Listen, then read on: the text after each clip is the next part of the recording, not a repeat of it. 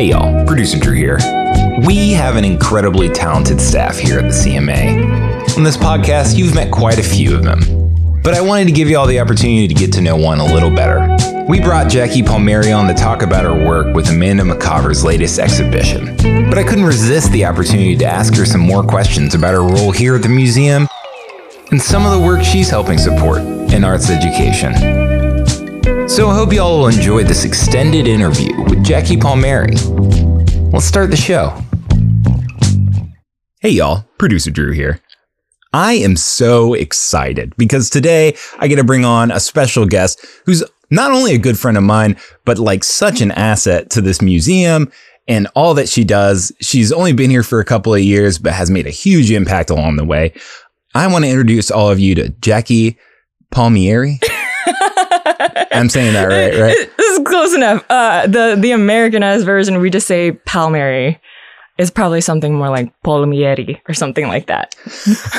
I don't know. I don't know. Jackie, can you tell us a little bit about yourself and uh, kind of how how you made it here to the museum? Because I know you've actually been all over the US and done quite a few different things. So. Yeah.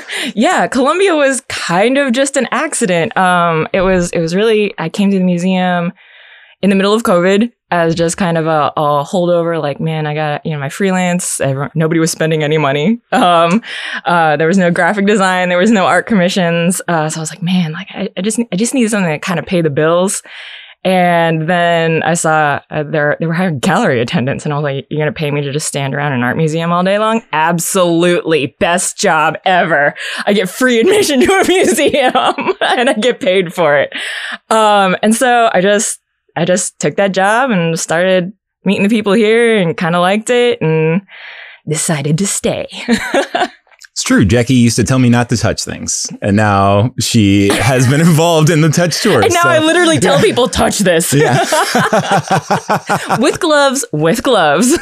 That's true. But you have been doing a lot of things uh, to help us uh, have more materials that we can touch without gloves too, right? You've been doing all that 3D printing recently. Could yes. You, could you yes. talk a little bit about that? Yeah. So I like I I don't know that they knew that they were doing these projects when they hired me. Um, but in a previous life, I had actually I did graphic design, so I know vector, uh, and then a little bit of CAD and kind of industrial design type things. So wasn't super great at Blender, but it was it was a natural enough segue.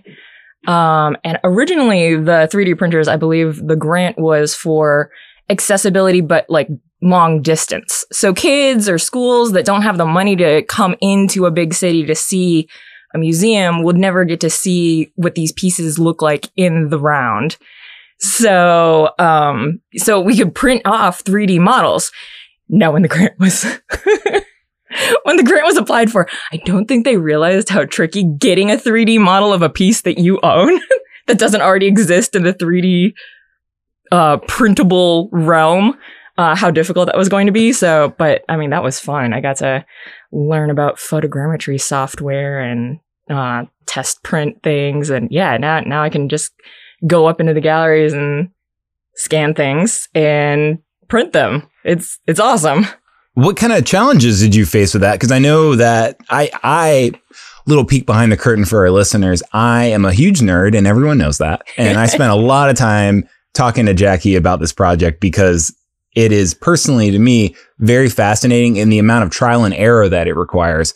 Um, I don't think a lot of people will realize that when they see the final product. Um, but I know that you had to do multiple iterations of a lot of these. Could you talk a little bit about like some of the things you learned along the way? Yeah. So I guess I'll start from the beginning. Just getting anything remotely uh, 3D model ish required us somehow taking a piece in the real world um, and making it into a piece in the digital world uh, normally what you would do is either you'd have a massive studio that kind of looks like the globe in es- Epcot, uh, but it's all cameras and all perfectly lit, and then you'd set all those cameras off at the same time. That would be hundreds of thousands of dollars.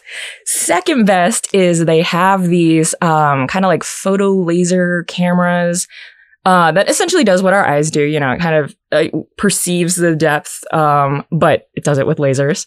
Those are about $40,000, which is not our budget. So the next best thing that I found um, was a lot of our digital cameras are actually fairly sophisticated. And, you know, if you've got an, an Android or uh, Apple, they have portrait mode. So it can kind of smart detect, oh, you're definitely the foreground and you're definitely the feature. So I'm going to kind of block out the rest.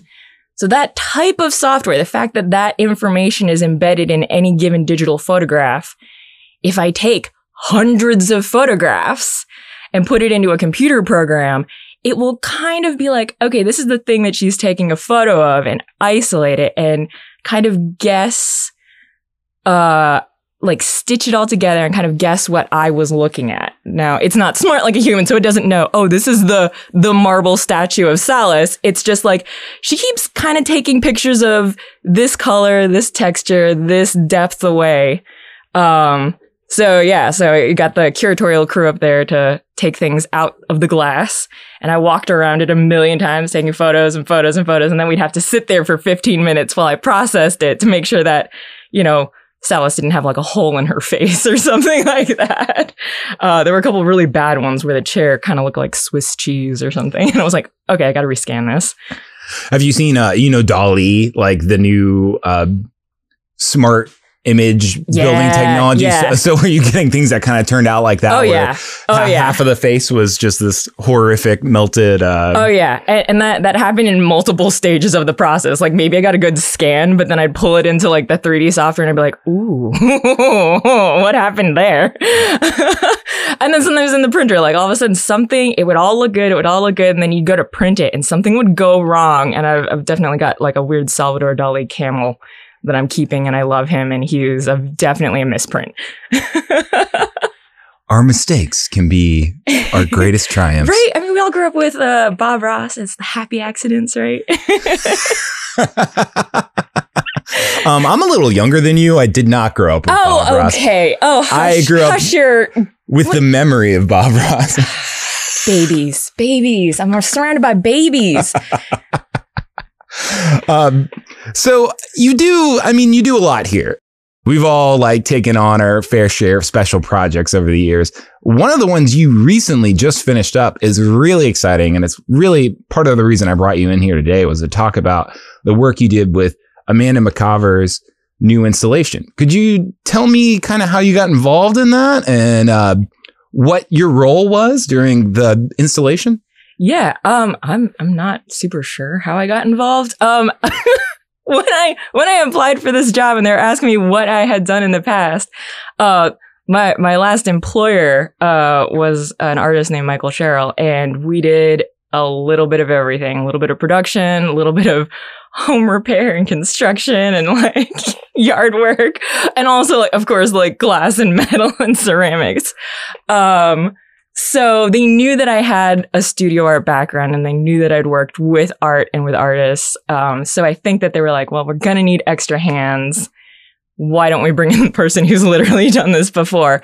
Um, but specifically, it wasn't just you're going to be assisting the curatorial staff. They asked me to, um, Amanda apparently everywhere she goes for this specific piece, um, is like, I'm going to need a lot of hands. So whether that's staff or volunteers, bring them in. And she's one of the artists that's very, very interested in bringing in volunteers, people who aren't necessarily, you know, museum trained, you know, curators, preparators, um, which I think is awesome. Like, um, Well, it's super rare, right? Like you yeah, don't yeah. you don't meet a lot of contemporary artists that want a lot of meddling from the outside. Uh, we've had a lot of artists come in here that really required no interruptions whatsoever. And from my from what I've seen, Amanda was very much the opposite of that in every way, shape, and form. Yeah, yeah. I mean, it, you know, artists and musicians or whatever. Like when, when you're when you're getting into your zone, and especially like if it's an installation, um, you kind of you, a lot of times the artists kind of want this this space and this kind of like zen and this quiet to just make sure everything's right. Even if they want you to interact with the art when it's up, the putting it up a lot of times they can be a very protective. But Amanda is an absolute sweetheart. Um, if you guys haven't met her or haven't watched any of her lectures, she is such just a sweet, open, bright personality. Um, and yeah, I was I was personally just really excited to meet her, to get to work with her.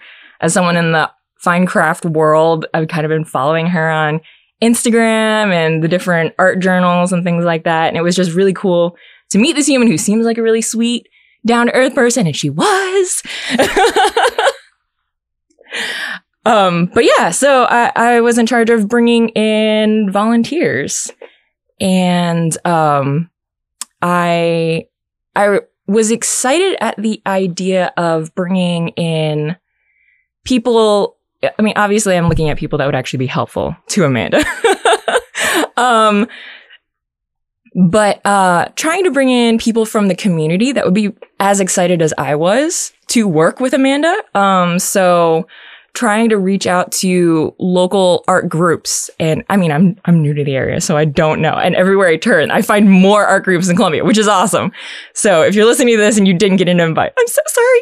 Email me so that we can collaborate in the future. Um, but yeah, reached out to different people. Um, I, I, have a neighbor up the road who has stuff um, on her yard and her porch, and she just, like obviously is an artist. Um, and then I found out their name is Flavia. and I was like, I was like, that person, that person is going to want to meet Amanda, is going to be helpful to Amanda. Like, I need, I need her to come into the museum. That's funny. I knew that was Flavia. I hadn't seen her in forever, and I recognized her from a distance. And I was like, "Hmm, I'm like, why do I know this person? Because it's been like three years since I've seen her in person." Yeah, know? and apparently she's like a member at the museum, and she's been in shows at 701, and so I knew her work. And then I just knew that there was this cool person who lived up the road from me, but I didn't realize that it was the same person. That's so awesome. I love that. Um, uh, you know, one of the things I thought was really cool, um, because I got to go in there a lot when I was running that time lapse was I got to see the variety of different folks from like all walks of life that you kind of brought in in this volunteer shift because yeah, you did have like Flavia, uh, Lovatelli, uh, for listeners at home. Great artist. She does a lot of work with paper, a mm-hmm, lot of mm-hmm, yeah, fibrous fiber, paper. Yeah uh, work that is really, really compelling and interesting in its own right, though not who we're here to talk about today.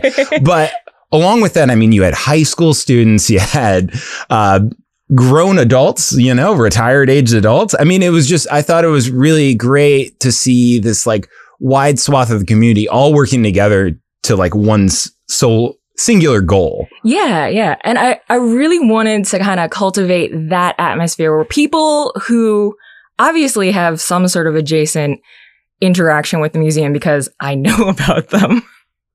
but they wouldn't necessarily interact with each other. So, you know, I, I, was asking people, I was like, if you've got kids who can listen to directions and don't mind sitting still and tying knots for three hours, like, let me know. Let them come in. Let them do something fun at the museum, you know? Um, and the, the part-timers, are an amazing group of humans. They, we have had so many amazing, creative young people come through the museum doors as just front desk staff, as just gallery attendants. You know, just seeing this person and I just think, oh, they're they're security staff, whatever. And then I find out, you know, she's an amazing watercolor artist. Hey, you know, they do this collage. Uh, you write poetry. One girl studied Arthurian literature, poetry, Arthurian poetry. Like, it's just such amazing, creative, interesting people. And I knew that they would be really excited to get to be part of this, like behind the scenes, to get some, get to meet someone that they kind of view as a celebrity. Um, and I felt like it would really, um, make them feel like proud, like there's ownership in this exhibit. You know, like not only are they just standing in the room guarding the artwork, you know, um, but like they're like, I was a part of this. I hung these things. I got to, I got to meet this person. I got to, I got to sit here underneath all these flowers and tie things together. Hey y'all, you know who it is. Just thought you might like to know there's more coming soon.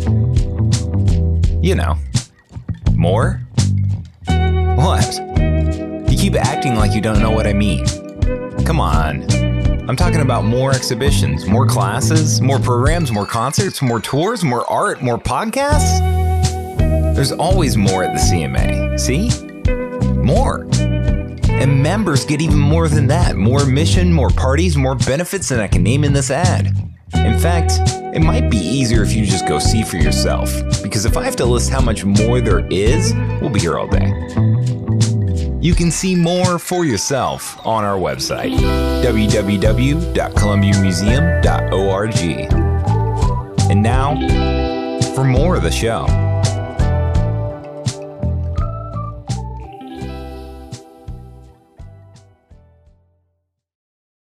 Yeah, I think you you said two things that really stood out to me just now. First of all, I have to say I completely agree. We have an insanely talented staff. This place really does draw a lot of very very talented folks from the community. It always has, Mhm, you know. mhm. Um, and you're right. The amount of just raw talent that just comes out of the people that work at the front desk or the people that are like as gallery guards, yourself included, is a perfect example. I, it it is amazing to me uh, that over the years the museum has been able to bring in so many talented people, and I think you know people that work in create in the creative arts they want to work in creative spaces, so it does kind of make sense. But um, yeah, it never ceases to amaze me. Literally every single new hire I meet has some background with that uh, in the arts in some way, shape, or form. So I always find that really interesting.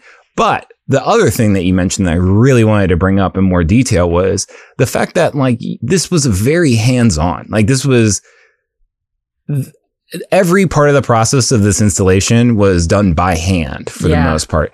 Um, and that goes kind of back to when the pieces themselves were actually created by Amanda beforehand. I mean, she's doing a lot of that work by hand. It's not like she's getting it all fabricated by someone else and then bringing it in. yeah, I mean, yeah, she's sure. making all the weavings and then bringing them in and y'all are hanging and sti- and like tying and doing all these things by hand. Can you talk a little bit about the experience of being able to like kind of work so intimately with somebody else's like pieces like that and what uh what value there might be in like that slow sort of methodical kind of work as opposed to like just hanging something up and calling it a day. Whoa.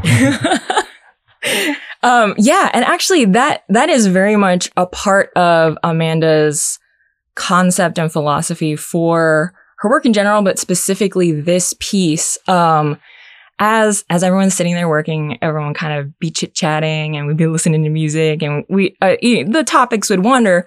But one of the volunteers asked her, you know, like why why did you do your work this way? Why these little pieces? Why are they so detailed? Why are we hanging them one by one? You know like you know explain that. And she kept saying um things like it's it's kind of this idea of like community.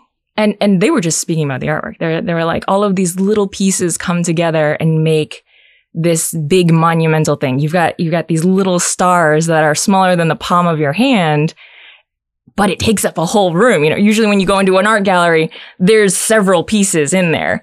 Her work, it's one piece technically, but it's thousands of little pieces. And that, that idea that her work and also the installation of it requires many small pieces all coming together to make this epic momentous thing. Like that's, that's on purpose. She did that on purpose.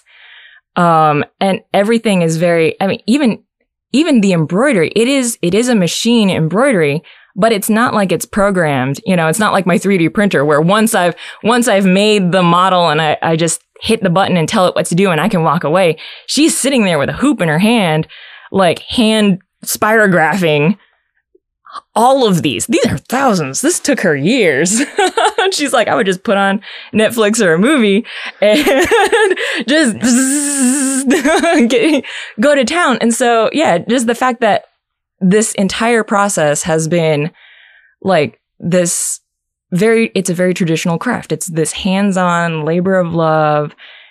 Every piece is touched. Every, you know, each knot, you know, there's the knot hanging it from the ceiling. There's the knot hanging the piece at the base. Like every single piece of this has been like gently and meticulously touched by a human.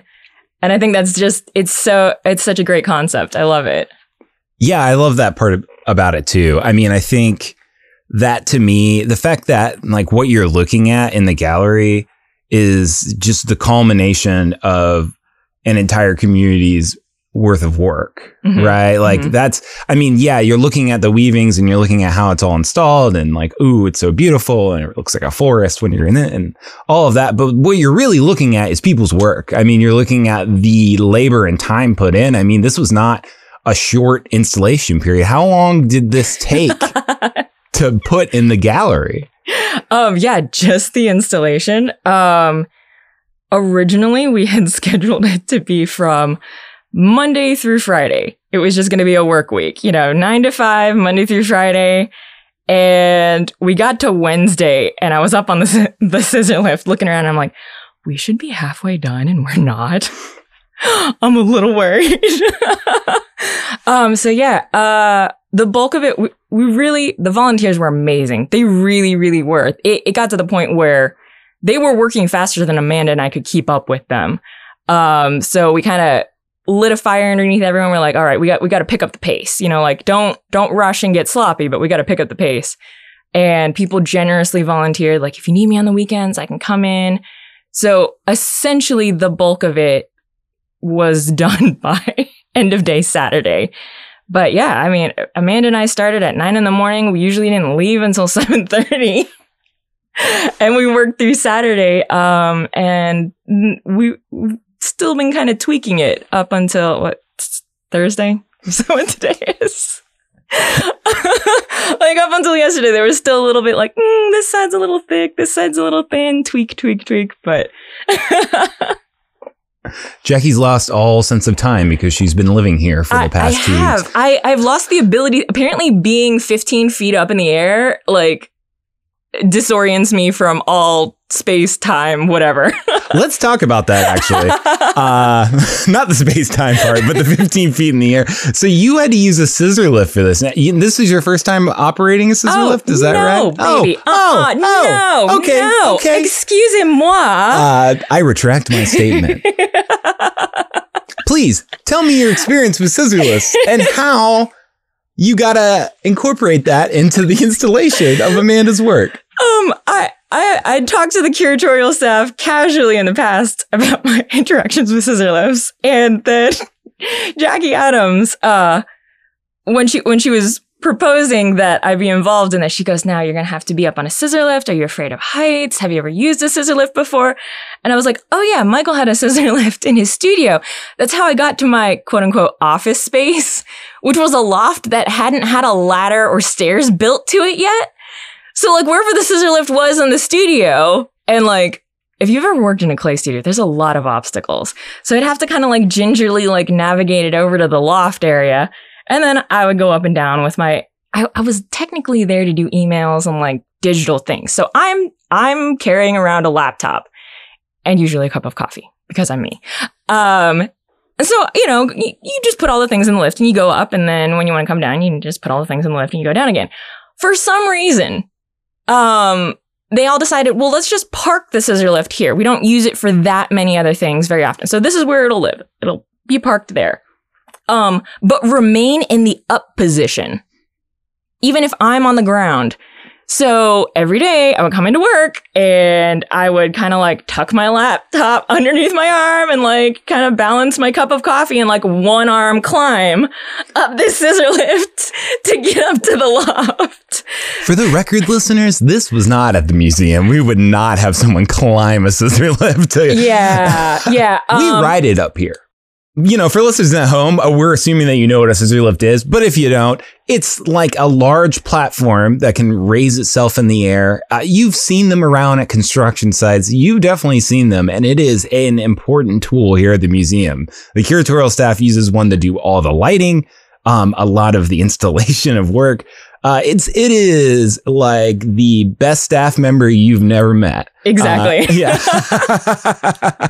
and we had three of them for the installation of this. Yeah, yeah. Uh, the museum has a scissor lift. Um, and then we were gonna we were gonna rent one more, and then we realized that we we really needed to be renting two, and not just the one, so that Amanda could be up in the air using one, and I could be up in the air using one, and then all the volunteers were kind of like I, said it was it felt like fishing because like I'd drop a line down, and all of a sudden people would swarm like.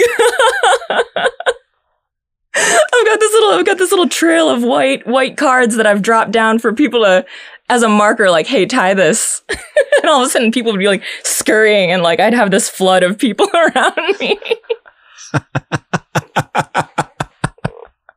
So, in classic summertime fashion, Jackie chose to go fishing for the last two weeks. Uh, Does fishing usually hurt your your thumb the way that this did? I just need everybody to know those threads are all put into the ceiling with essentially thumbtacks, and Amanda and I hand put every single one of those thumbtacks in. So uh, I have I have an interesting callus the pad of my thumb that I wasn't expecting to have. Hey, and you can see it right here at the museum. You can see the exhibition. You can see Jackie's thumb. no, no, no, no, no. you can buy her a coffee, and then she'll let you see it. Yes, I, Yeah. I, I will take offerings of coffee or massage gift certificates. just for your thumb. now. but oh, yeah, my my thumb, not even the full hand. Oh my gosh. so let me ask you this, because I mean, you you guys have been working on this for a really long time. I mean, what probably feels like a eternity now, because you just spent all of your time kind of in this like time Yeah. suck of uh of an installation period. But how does it feel to kind of see it in completion, like uh, to like look at it and see like the culmination of all the work? Uh, uh magical. Utterly magical. Even even just from the the beginning of the day to the end of the day cuz I'd be I'd be up on the lift up by the ceiling. So it it looks completely different. It just it didn't feel like we were getting much done. It didn't look like it was going to have that much visual impact. And then even just the end of the first day, I came down off of the lift and I was like, whoa, this is so cool. Oh my gosh. Like, if anyone has met me or knows me, like, I started kind of just hopping around and wiggling in place because it was so cool. And so, like, every day when I would come off the lift at the end of the day, it was, the room had transformed just a little bit and a little bit and a little bit. And to finally see it, um, yesterday where basically everything was hung in both of the galleries and the lighting, they were still kind of tweaking it, but it was basically done. It was, it was absolutely magical. Like this space that just felt like an empty, you know, chaotic studio for a second because there were just a million people running. There was tables, there was machinery, there was chairs everywhere and thread and scissors. To have all of that cleaned up, cleared out, and the lighting just perfect, it was it the drama of it is just amazing. Yeah, it really is. I just got to go in there and take some installation photos for the first time, kind of cleared out and quiet, and really being able to experience that um, just moment of peace. I mean, it really does remind me of going on a hike. There's like a real feeling that like all of these little pieces just slightly move with like the wind, and as you pass them, you see them move just like leaves do out in the forest, and it just um, there is something really special and unique about this that I really want visitors to experience for themselves, and y'all should because Amanda McCavour's Bright Little Day Stars is on view now through October 2nd at the Columbia Museum of Art. Jackie Palmieri, Palmieri, it has been such a pleasure to have you in, and we've really got to have you back. Thank you so, so much for hanging out in a closet with me during yeah, work hours. absolutely. Hey, the closet's bigger than I thought it was.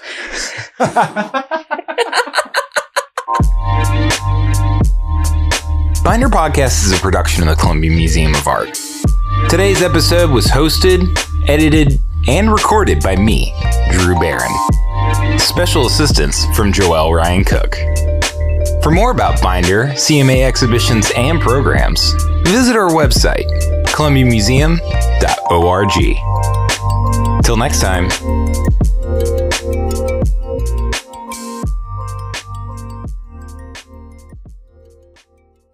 Don't be offended, but like you absolutely are like a hundred percent like kid show hosts. Oh, yeah. like like I'm not voice, offended by that. voice mannerisms, all of it. I'm Like, not offended by that. I'm like you are. You are the next. Like what's the Blues Clues? Steve. oh my God, you just made my day.